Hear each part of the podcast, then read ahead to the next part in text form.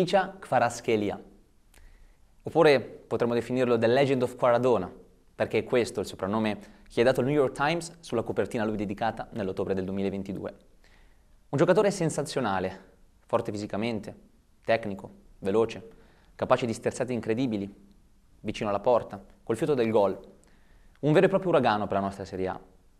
Ma da dove nasce il fenomeno di Kvaratskhelia? Il georgiano nasce a Tbilisi, capitale del suo paese, il 12 febbraio del 2001 Muove i primi passi nel mondo del pallone proprio nella Dinamo, la squadra della sua città, dove percorre tutte le giovanili fino ad arrivare in prima squadra nella stagione del 2017-2018. Poche presenze per Kvaratskhelia, soltanto quattro e una sola rete. Da lì arriva il prestito a Ruslani, dove Kvaratskhelia gioca un pochino di più, totalizza 10 presenze, anche in questo caso soltanto tre reti. Ma non è tanto l'aspetto realizzativo a contare e a pesare sulle spalle di questo giocatore, perché una cosa la capiscono tutti in Georgia, che il ragazzo ha talento, tanto talento. Lo capisce soprattutto l'Under 17 georgiana, dove Kvaraschelia milita dal 2016 al 2018, totalizzando 23 presenze e 15 reti. Al di là del talento del giocatore, da questo punto di vista indiscutibile, è interessante notare il passaggio in Russia di Kvaraschelia. C'è un detto che veniva utilizzato nell'alta borghesia georgiana, a cavallo tra gli anni 70 e gli anni 80, che era quello di bere le acque del fiume Terek. Ma che cos'è il fiume Terek? Il fiume Terek, per chi non lo sapesse, è un confine naturale che divide la Georgia dalla Russia.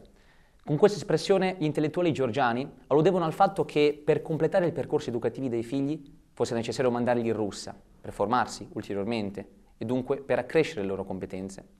È quello che accade con Kvaraskelia. Il georgiano infatti nel 2019 passa alla Lokomotiv Mosca, dove, oltre che emergere da un punto di vista internazionale o quantomeno fuori dai confini georgiani, conquista il suo primo titolo da giocatore, nella finale contro l'Ural, vinta nel maggio 2019, dove Quarascheia toccherà pochi palloni, soltanto nel finale, giusto il tempo di far risalire la squadra e riprendere fiato, ma già lì si cominciano a intravedere le caratteristiche del giocatore che abbiamo cominciato a conoscere a Napoli.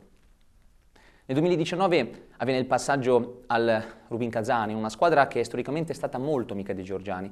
Diversi connazionali di Kvaratskhelia hanno fatto bene lì nel corso degli anni passati e sembra che la storia debba ripetersi anche per l'attuale numero 77 del Napoli. Le cose però non funzionano come previsto. Il feeling con l'allenatore Sharinov non nasce mai. Incomprensioni di natura tattica, tecnica e soprattutto anche linguistica, visto che il non conoscere il russo ha portato Kvaratskhelia ad avere delle difficoltà a integrarsi in squadra. Da questo punto di vista la stagione di Kvaratskhelia non inizia nel migliore dei modi. Panchinaro fino a dicembre del 2019, Rubin Kazan ultimo in classifica.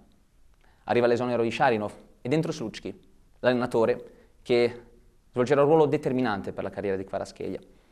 Lui, che si era definito preoccupato per la posizione in classifica della squadra, disse in conferenza stampa che dopo aver visto Kvaratskhelia palleggiare si convinse che quella stagione il Rubin Kazan avrebbe potuto salvarsi. E aveva ragione perché il suo fenomeno georgiano non soltanto riesce a far salvare la squadra, ma soprattutto vince il premio di miglior giocatore georgiano dell'anno nel 2020 e successivamente vince il titolo di miglior giocatore del campionato russo per le due stagioni successive, nella 2020-2021 e la 2021-2022. Un percorso inarrestabile quello di Kvaratskhelia, una crescita costante, che sembra non conoscere delle battute d'arresto. Sembra, però. Perché il giovane georgiano è costretto a confrontarsi con un altro evento più forte di lui. Sono le prime luci dell'alba di giovedì 24 febbraio 2022 con un videomessaggio alla nazione, Vladimir Putin ufficializza l'inizio delle operazioni militari speciali in Ucraina. È l'inizio della guerra. Kvaratskhelia, così come diversi suoi colleghi, è costretto a lasciare il paese in fretta e furia. In quel momento viene diramata anche una legge da parte della FIFA che consente a qualsiasi giocatore tesserato presso una squadra appartenente alla federazione russa di lasciare immediatamente il paese. È il caso di Kvaratskhelia, che decide così di rientrare in Georgia. Il suo rientro però non è accolto solamente da un bagno di entusiasmo, a differenza di quanto si possa credere. Sì, perché in quei giorni, immediatamente successivi all'invasione russa ai danni dell'Ucraina, Kvaratskhelia e la sua famiglia ricevono decine e decine di minacce di morte. Il motivo? Beh, è da rinchiudersi in quelle che sono le relazioni diplomatiche che intercorrono fra Georgia e Russia. Infatti la Georgia è sempre stata insofferente dell'egemonia e della sfera di influenza che la vicina federazione russa ha sempre esercitato nei suoi confronti. Questo si lega in particolar modo a due regioni, l'Abkhazia e l'Ossetia, due territori separatisti ufficialmente riconosciuti da tutti, compresa l'ONU, come degli stati indipendenti, quantomeno indipendenti dal regime russo, e come ufficialmente appartenenti al territorio georgiano, ma non per la Russia, che ne esercita un potere militare a partire dal 2008, dove c'è stata tra l'altro anche la guerra russo-georgiana.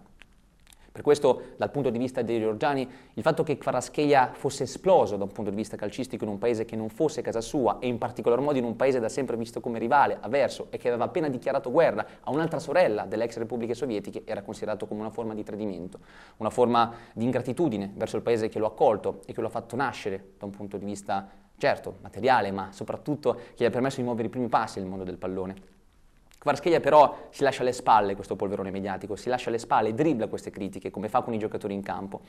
E lì, in particolar modo, riprende a giocare, disputa 11 partite con la Dinamo Batlumi, segnando 8 reti. Ma la cosa che sorprende e che fa sorridere è vedere dove ha giocato Kvaratskhelia, nemmeno un anno fa, nella primavera 2022.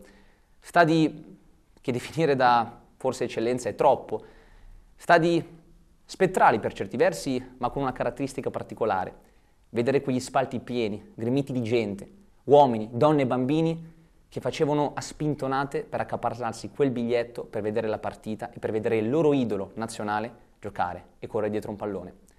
Kvaratskhelia è diventato un eroe non soltanto in Georgia, visto che è addirittura considerato, secondo un sondaggio nazionale, come l'uomo più sexy del paese, ma addirittura è diventato un idolo a Napoli, soprannominato Quaradona, che è lo stesso soprannome tra l'altro che ha ripreso il New York Times nel magazine di cui parlavamo all'inizio. D'altra parte, Kvaratskhelia è un giocatore che sta facendo qualcosa di straordinario questa stagione. Sta portando il Napoli lentamente alla conquista di un titolo che manca da troppo, tanto tempo a Partenope. Vincere lo scudetto significherebbe qualcosa di straordinario, di insuperabile, entrare nell'Olimpo degli dei del calcio, soprattutto a Napoli, dove vincere lo scudetto non è la stessa cosa che farlo in altre parti. Quello che sarà di Kvaratskhelia ancora non lo sappiamo, non ci resta che ammirarlo e sperare che potremo goderci per tanto, ma tanto tempo, le sue giocate e le sue sterzate. Ci vediamo martedì prossimo con Behind the Player, solo su canale Europa Sport.